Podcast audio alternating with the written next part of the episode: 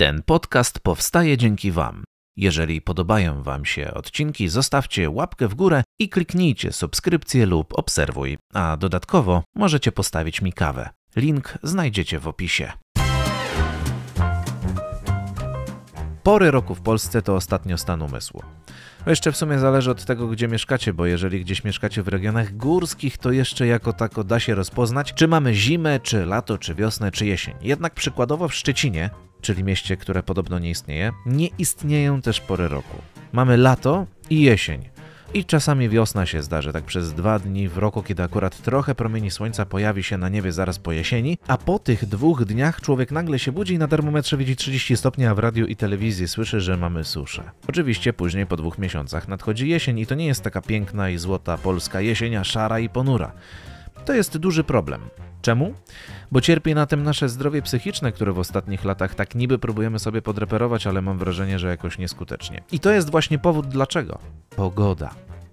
Wiecznie zła, rzadko kiedy taka, jaka powinna być, denerwuje wszystkich dookoła, a to oznacza, że kiedy wstajemy rano, to już w domu ktoś zdąży nas zdenerwować i to nie musi być wcale ktoś, kto mieszka razem z nami, a może być to nawet sąsiadka mieszkająca cztery piętra wyżej, albo nawet po przeciwnej stronie ulicy. Nieważne, już zdenerwowała.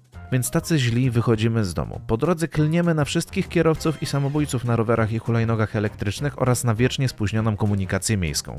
W pracy to standard. Nasz przełożony też musiał jakoś do pracy dojechać i też musiał wstać w tym samym Matrixie co my, więc nie jest łatwo. Po pracy pani w sklepie zbiera od nas wszystkich baty, bo jest sama na zmianie, a dodatkowo sklep jest usiany paletami z nierozpakowanym towarem i na koniec po tym wszystkim źli kładziemy się spać. Nie możemy spać, więc wstajemy źli rano, bo jesteśmy niewyspani i koło się zamyka. Źli to mało powiedziane oczywiście, ale postanowiłem, że chociaż w podcaście przeglinać nie będę. I zobaczcie to wszystko przez pogodę. Porównajmy nasze życie z życiem przeciętnego Zanzibarczyka. Pole, pole i Hakuna Matata, czyli powoli, powoli i nie ma problemu. I słuchajcie, jakoś się żyje. Nie ma problemu. I oni od tak sobie to codziennie powtarzają i rzeczywiście problemów nie mają. Ale zobaczcie, jaką oni mają pogodę. To sprowadza nas do jednej myśli. Czy jak już wszyscy rzucimy wszystko, to czy nie lepiej zamiast w Bieszczady wyjechać na Zanzibar?